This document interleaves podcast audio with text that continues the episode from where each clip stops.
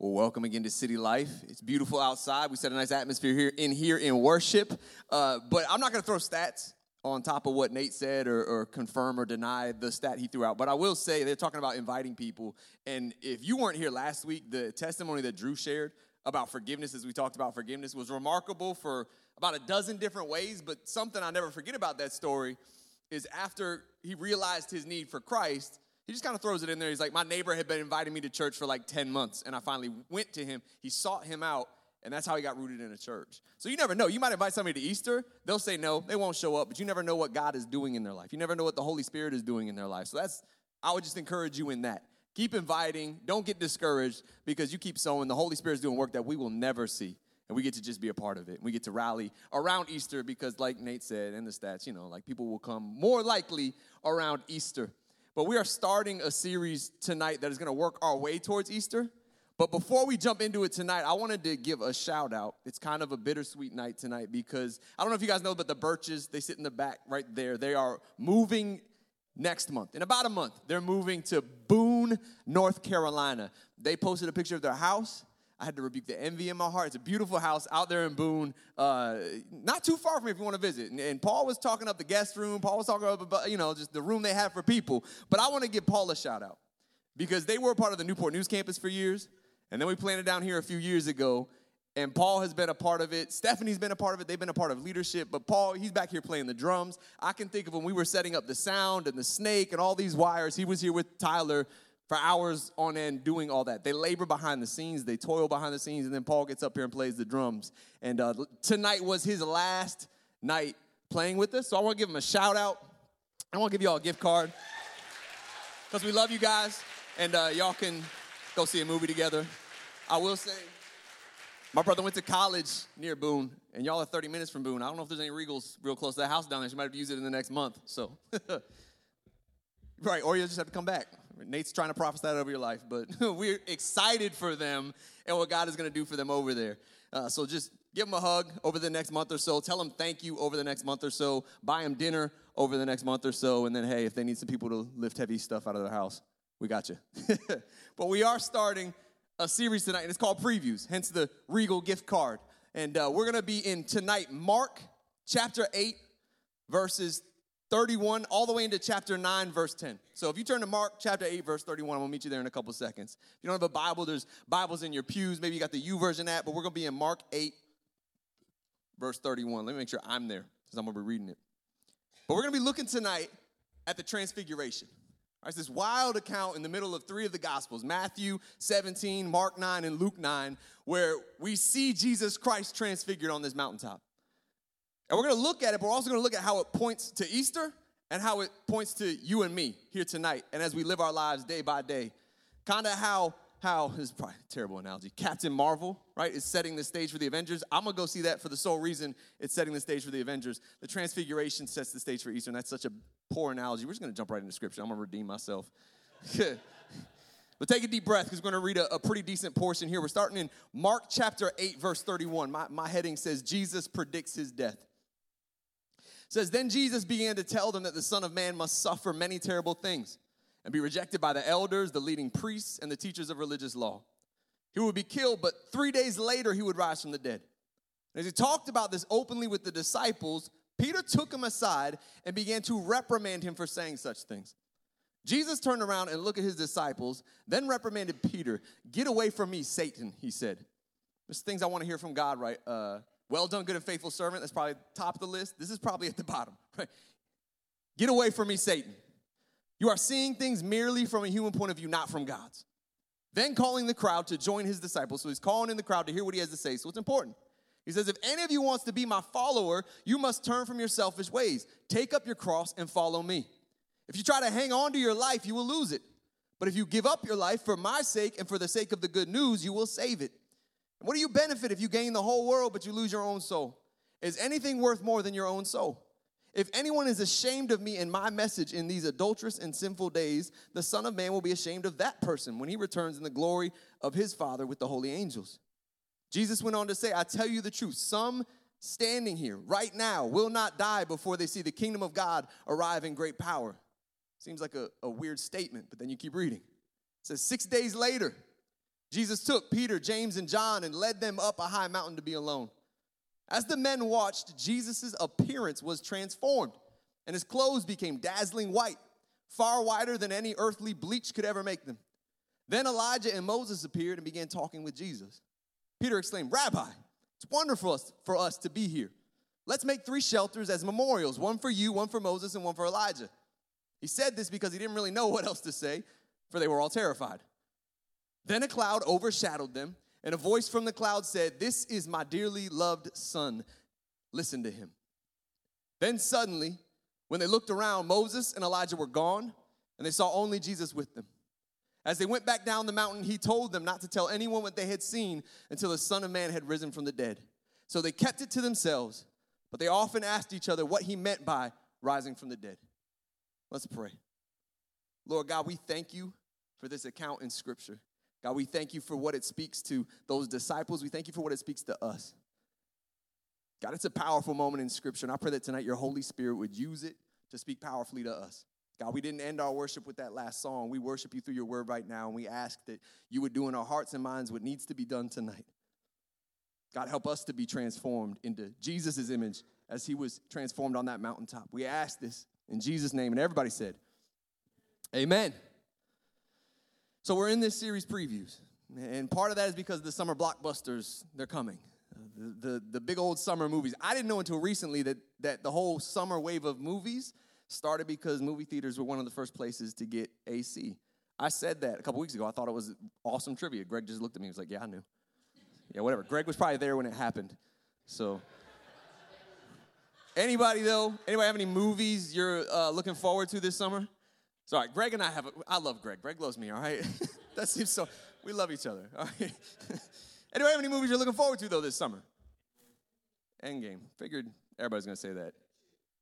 Pikachu, thank you. Thank you. Toy Story.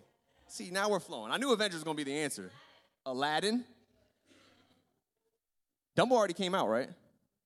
All right. I still haven't seen Captain Marvel. I got catching up to do. Anybody else? Spider Man Far From Home. I didn't even know that was coming out, but I'll see it. So, amidst all these blockbusters, right? Actually, every single one we just listed, Avengers included, all these movies included, there will be fairy tales. Tales of imaginary, made up people in imaginary, made up lands, in most cases.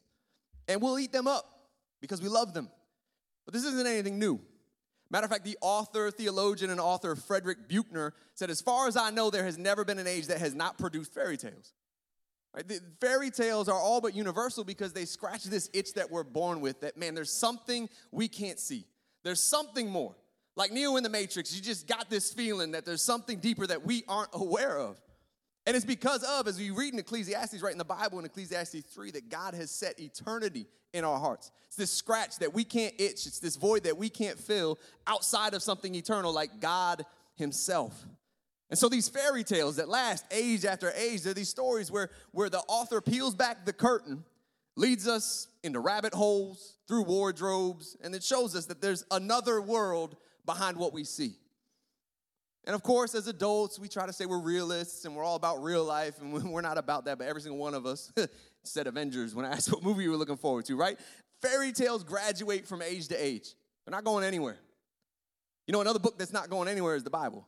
Right? Probably the most translated, produced book in the history of mankind. And there are certainly blockbuster moments in Scripture. That's why there have been movies made out of the Exodus, Moses leading the Israelites out of Egypt and through the Red Sea or, or, or Noah and the ark, or Jesus and what we're going to celebrate at Easter, or just his life in general and the many miracles. And then the biggest miracle, his life, his death, and his resurrection. These are blockbuster moments in Scripture. But if we're not careful, because they're like this, they can drift towards fable and mythical status and become larger than life and disconnected from history. But we do well to remember that, unlike fairy tales, that have also withstood the test of time. The Bible's not based on mythology, it's based on history. You know, it's, it's linked to Old Testament history, but, but truly, our history as human beings, and it impacts us today. But I think sometimes when we celebrate Easter, as we're about to next month, if we aren't careful, it can become larger than life rather than something God wants to impact us today. It's not mythology, it's, it's history. Not just Jesus either, but from cover to cover. Our, our Bible is history, even the Old Testament. You know, there's a, a, a author, Dave Harvey, who once said, The gospel is at the heart of the Bible. Everything in Scripture is either preparation for the gospel, presentation of the gospel, or participation in the gospel. And you, this is a fill in the blank statement that you can fill in the blank with Jesus.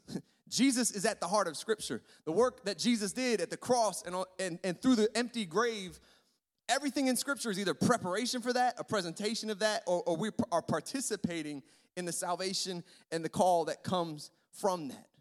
You know, we learn about so many quote unquote heroes of the Bible in Sunday school, and there are heroic people in the Bible, but they all truly are just previews that point to prophetically the one hero in Scripture. The one hero we need, Jesus Christ.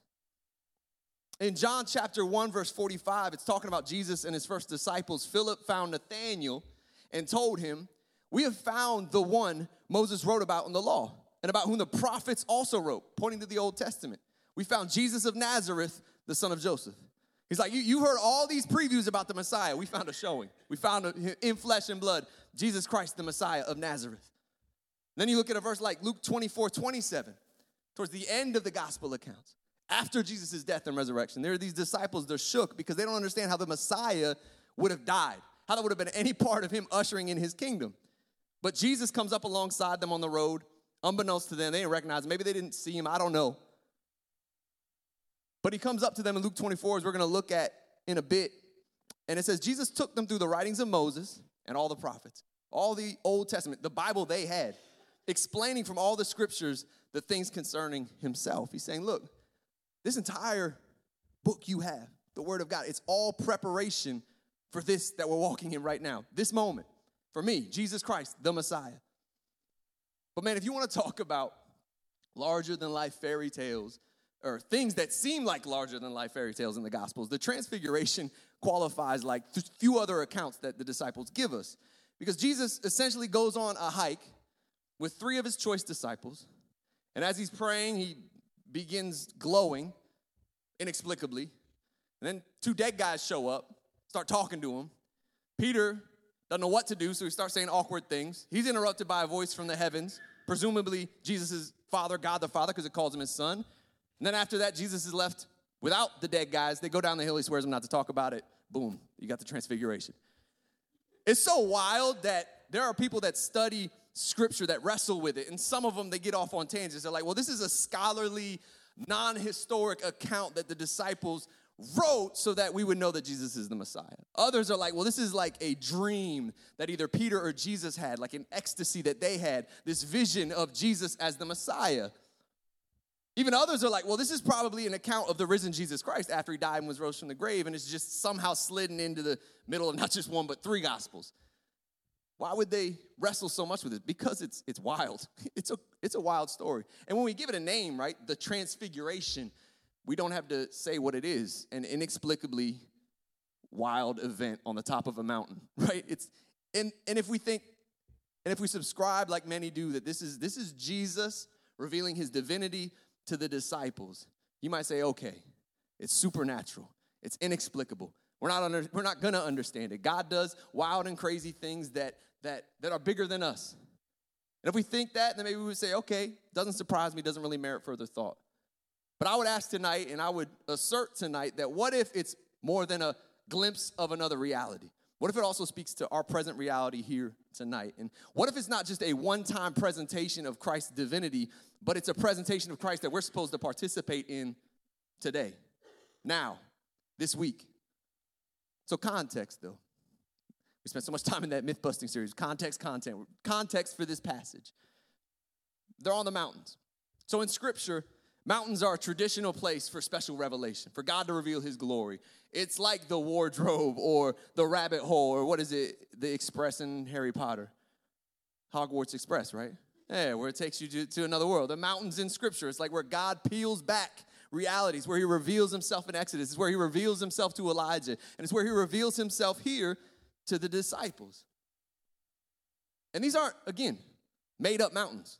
I got a buddy that just went to the Middle East and was, was hiking these mountains. Like, this, his mind was blown. He's like, this is the mountain in Scripture where God revealed himself to this person or that person. These are real mountains. You can go hike. I never have. but one of my favorite mountains to ever go to, it's, it's in the Dominican Republic. Maybe more of a hill, but you're up in some elevation in La Guasra, where we go every year. Uh, and I've gone maybe six now. We go to this village, we got an agreement, we're sowing into that village, but you get there, it's beautiful. I remember most, I love it because most teams get there at night, like 10 p.m. All the kids are out there ready to, you know, meet you, but it's dark. And you go right to bed. But then you wake up that next morning and your mind's blown because just what you see from that view, it's amazing. And I love, I love that view because it's quiet.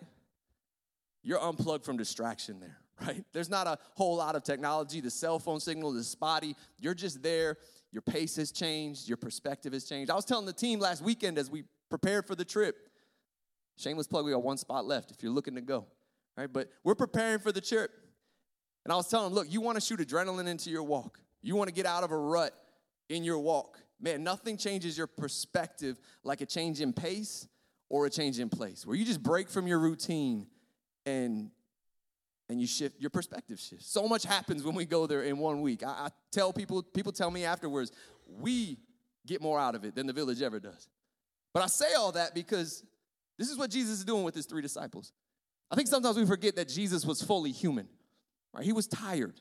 This is a man whose ministry, you read scriptures, it was like it was 24 7. Yeah, 25 7. Yeah, that would be accurate too. 24 7. And you, that's why you see in scriptures, there's times where he would pull away to pray, he would pull away to get alone because, like us, he needs those times for just a break from the madness. This guy had thousands of people following him for ministry to interact with him at every moment. He was fully human. I don't know. Jesus, maybe Jesus was an introvert. To recharge, he needed to go be by himself. We don't know. But just that reminder, he was fully human. And in this time of prayer, he's revealed in his glory. And there with him is Moses and Elijah. Maybe that seems random. Why Moses and Elijah? But it's significant. Like if you're reading the account of, of the transfiguration in Matthew, and you just go to the beginning of Matthew, you take one turn of your Bible to the left, you'll be in Malachi, the last of the Old Testament prophets. And his last words, some of the last words we get in the Old Testament before 400 years of prophetic silence, he says this in Malachi chapter 4, verses 2 through 6. He says, For you who fear my name, the Sun of Righteousness, speaking to the coming Messiah, will rise with healing in his wings. And you will go free, leaping with joy like calves led out to pasture. He goes on to say, Remember to obey the law of Moses, my servant, all the decrees and regulations that I gave him on Mount Sinai for all Israel. He goes on to say, Look, I am sending you the prophet Elijah before the great and dreadful day of the Lord arrives. His preaching will turn the hearts of fathers to their children and the hearts of children to their fathers. Some of the last words that the Israelite nation were left with. That's the last words they had, right? They don't have the Gospels yet, we do. but Moses representing the law, Elijah representing the prophets, they come along Jesus on the top of this mountain and kind of create like a salvation history summit conference, whatever you want to call it. But they're up there on the mountain with Jesus. And if I can go Bible nerd with you for a second, the Jewish people refer to the Old Testament or Hebrew Bible, the Bible that they had, is the Tanakh. And the Bible is made up for them for three different sections. You got the Torah, which is the first five books of the Bible, the Nevi'im, the prophets, and then the Ketuvim. I had to look up the pronunciations for those. That's the writings, right? Psalms, uh, some of the wisdom literature. So they had the, the, the first five books, the prophets, and the writings is what they called it. So the word Tanakh, it's a combination of all three. Ta for the Torah, Na for Nevi'im, K for the Ketuvim. And Jewish rabbis taught that when the Messiah would come, all three parts of Scripture would testify to him. So I love that God, he only says but so many words. Right? It only took probably for a second for him to say this, but he intentionally pulled Hebrew phrases from all three sections of Hebrew Scripture. He says, This is my son, which points to Pro- Psalms 2 7. Right? He says, Whom I delight in or love, which is from Isaiah 42 7, which is the prophets. And then listen to him, which is from Deuteronomy 18 15, the first five books of the Bible, the Torah. God is stating to the disciples present, look, this, this is your Messiah. All scripture you have points to him. It's, it's preparation for this moment where I'm presenting, he's presenting yourself, himself to you. The time has come, the kingdom of heaven is here. And when the cloud overtook the disciples, and the Lord speaks, the cloud goes away. Who's left? Just Jesus. Moses and Elijah disappear. Jesus had said in Matthew 5 17, Don't think I came to abolish the law and the prophets. Rather, I have come to fulfill them. Here on this mountain, we see this visually. As Moses and Elijah, they leave, and Jesus is left alone as the fulfillment. You know, the transfiguration is again this reminder that all of Scripture is a preparation for Jesus, a presentation of Jesus, or our participation with Him. And then again, when the, the cloud overtook the disciples, what's God's statement? What does He tell them? Listen to Him. Listen to Him. You know, would have made a lot more sense for him to say, look at him, because he, one, looked pretty cool, right? He's got these, these robes on him that are so white, like you see the, the, the, gospel authors struggling to even describe how white and bright and glowing they were. And then listen to him is awkward because Jesus doesn't say anything. I'm listening to crickets here, right? Listen to what? But in all three accounts, Matthew 17, Mark's, Mark 9, Luke 9, before they take this trip up the mountain, Jesus' conversation with his disciples is what we just read. It's about his suffering, it's about his death. And in all three accounts, after the transfiguration, they go back down the mountain. There's a little account. And then he tells them again, he's to suffer. He's to die. And in all three accounts, it's like the disciples, they don't, they don't really hear him. Like your kids, when you ask them to obey, they hear you, but they don't really hear you. They don't heed you, right? They don't truly listen. God is saying, listen to him. Like we read the first account. Jesus says it to Peter, and Peter's like, he rebukes, reprimands Jesus. Not good practice, right? Reprimanding the Son of God. And then again, Jesus famously tells him, Look, get behind me, Satan. Calls him Satan. God tells him to listen. And on the way down from the transfiguration in Mark 9 10, it says they were still asking questions about what Jesus meant when it said he was going to rise from the dead. They still didn't understand the suffering and the death that was going to come for Jesus Christ. Again, all of Scripture was pointing towards the cross and the grave. Jesus, again and again, pointed and predicted the cross and his suffering and his death and his resurrection. We too are called to listen, to take heed. Because the transfiguration, you know, as we prepare to celebrate Easter, it's also a preview of the crucifixion. That might seem odd because it's an odd coupling the, the glory and the suffering, the suffering and the glory. You know, because Jesus suffered and died, many of his disciples were so shook after his death that they doubted whether he was even the Messiah or not.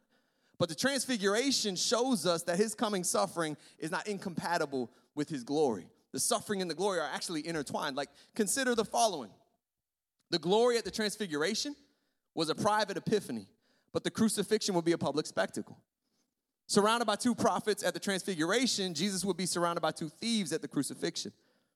At the transfiguration, three male disciples, they witness his glory at close range, and at the crucifixion, three female disciples witness his death from afar.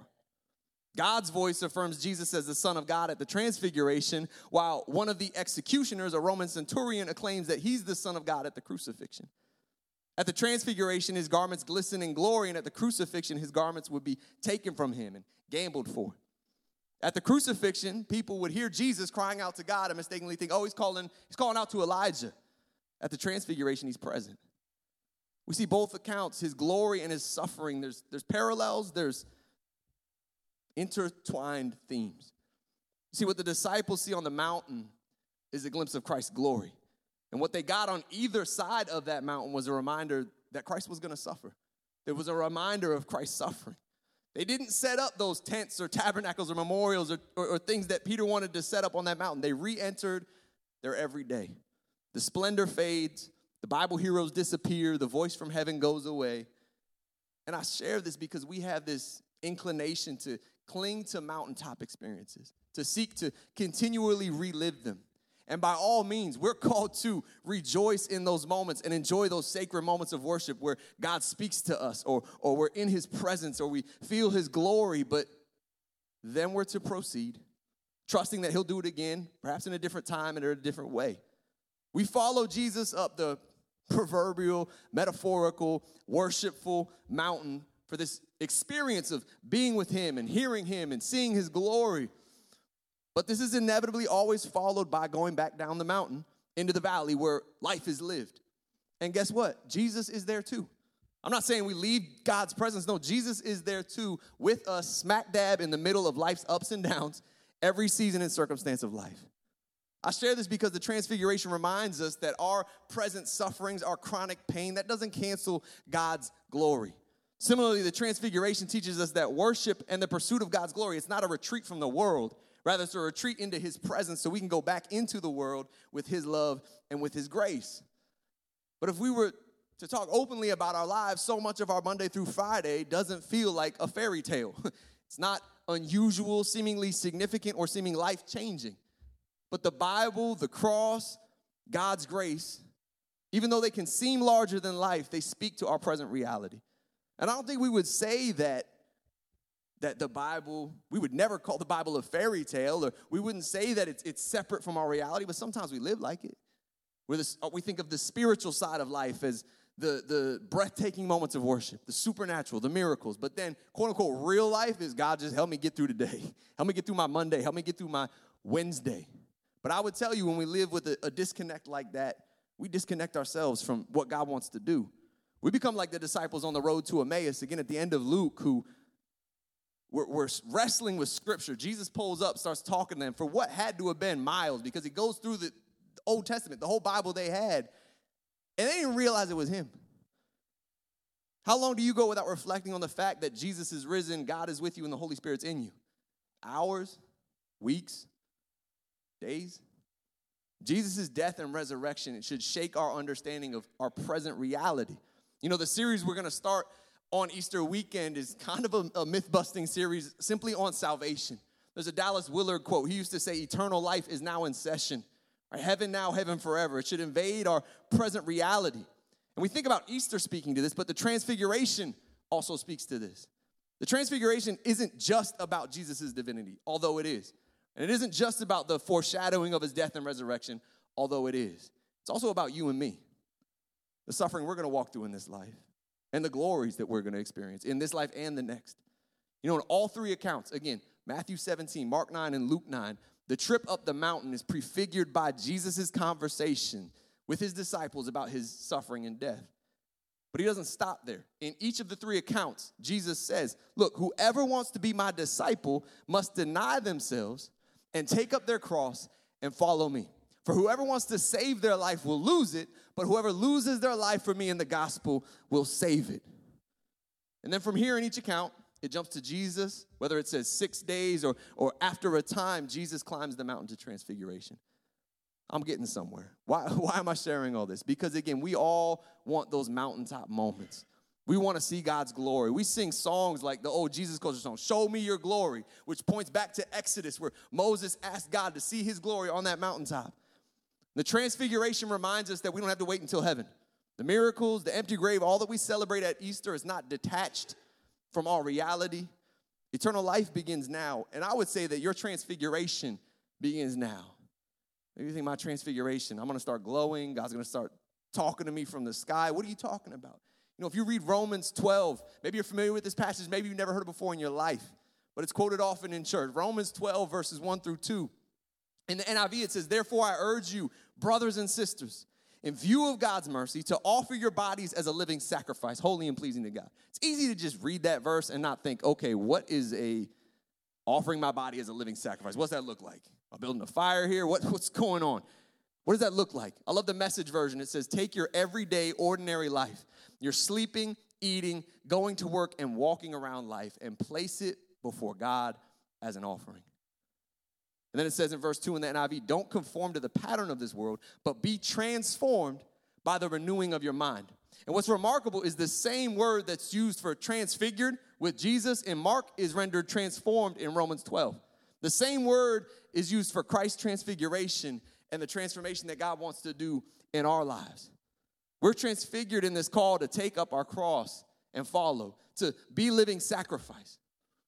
But you know, I don't think taking up our cross has the same weight as when Jesus said it to the people in that Roman culture. Like we think of the cross, we think of Jesus, our salvation, right? God's grace, the grace that flows from the cross, His glory, all things we should think of thanks to Easter.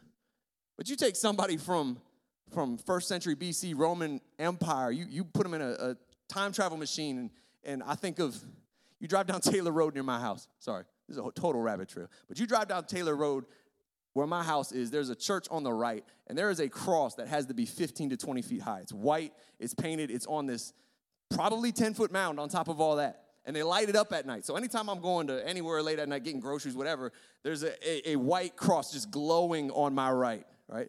Now for us, it's like, that's awesome. You take somebody from first century Roman culture and they see that, they're like, that's morbid.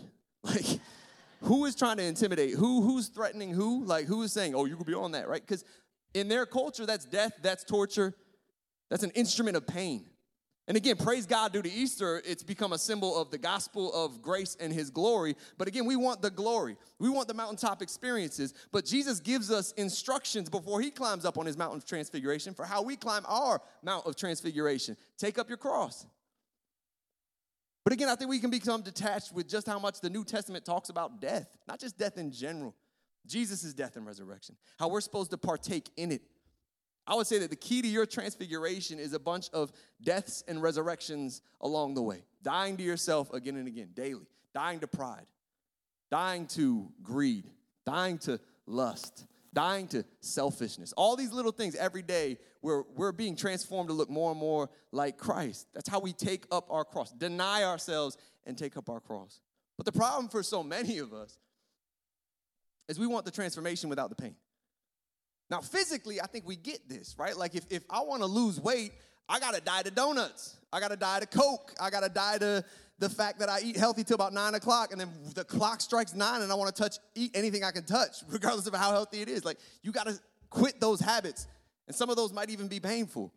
But we're familiar with the phrase "no pain, no gain." Right? I'm on, I'm on the other side of the spectrum where when Steph was in the hospital, I wasn't going to the gym, so I lost some muscle mass. So I'm trying to get it back. Nate just looked up. If you want to get some muscle mass, he's been lifting with guys on Saturday mornings. They know if you want the hashtag gains or whatever, there's pain. You're literally tearing your muscles apart. I was at the gym on Tuesday and I did more ab work than I have in years. And so for days, I sneeze, it hurts. I look, turn to look at Raj, it hurts. So two days later, Thursday, I've just given Raj his bath. It's, you know, tradition every night. I give Raj his bath, then I rub him in cocoa butter because God forbid my boy's gonna be ashy. He's beautiful. So he, he Steph's always like, that's too much. I'm like, no, you just wait. He's gonna be so moist, he's gonna smell great. And then after that, he always gets up and he hugs me. And so that night, like I'm on my knees, and you wouldn't think that a 30 pound toddler could just fold me like a napkin. But he takes like maybe the momentum of two or three steps and hits me to hug me. And I just feel shooting pain all down my, my stomach. And I, and I wince, whimper, and fall to the ground. He folded me like a lawn chair. And it's because that exercise had tore me up. Not tore up like I had a six pack, tore up like my muscles were not shredded again in a good way, but just torn up. I felt pain as a 30 pound toddler came to give me a hug, and I fell over on the ground shouting, and all he did was laugh because he's Raj. Where am I going with all this? Oh, no pain, no gain. We realize, look, if, if I want to gain or be transformed, whether it's adding weight or losing weight, there's gonna be pain. We get that physically. But then spiritually, we, we want the glorification and the transformation and the life Christ promises and the life abundant, but we want to do it without any of the pain of self denial, of sacrificing, making painful changes in our lives.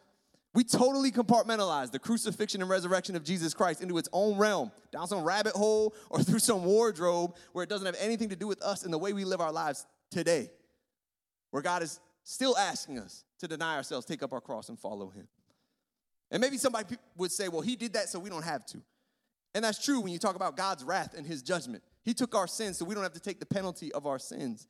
But I also say, you think you can look more and more like Christ and be like Christ without experiencing some of what he experienced? Even when he explicitly told his followers, look, you're my disciple. Look, all these things they did to me, some of it's probably gonna happen to you too because you're following me. See, the transfiguration didn't eliminate the coming suffering.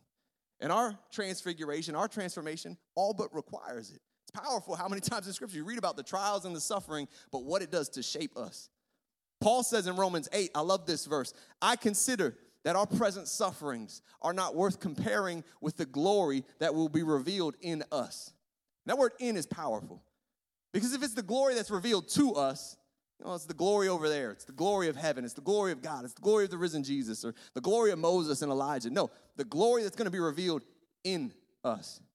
we're going to be glorified. It says in Romans 8, we're stripped of sin, stripped of pain, resurrected into eternal life, and our sufferings can't compare to that glory. See, the transfiguration is not just some detached story about Jesus' divinity, nor is it just a foreshadowing of the death and resurrection that would happen at the cross. It's about you and me. Not to make the Bible about you and me, but it speaks to you and me, our suffering and our glory. One day we won't just behold the transfigured Christ, we'll be transfigured with him. Our slowly increasing transformation in this life will have an explosive consummation. C.S. Lewis once said, The dullest and most uninteresting person you can talk to, don't look around. The dullest and most uninteresting person you can talk to may one day be a creature which, if you saw it now, you will be strongly tempted to worship. We're called as we follow Christ to make that, that one day that he talks about more and more today to be transformed. We're going to be transformed and transfigured and glorified, but we can take steps towards that, looking more like Christ today. Not so that people will be tempted to worship us, as he jokes in this quote, but so that people will be drawn to worship Jesus Christ. We're called to be previews of Jesus Christ. We're called to be presentations of Jesus Christ, what his heart is. What he obey, what he commands and how we obey, right? It's it's it's walking in Jesus' footsteps and showing people what Jesus is like. We're called to be previews, presentations, and we're called to participate in his mission, the mission he gives us. Again, all of the Old Testament serves as preparation.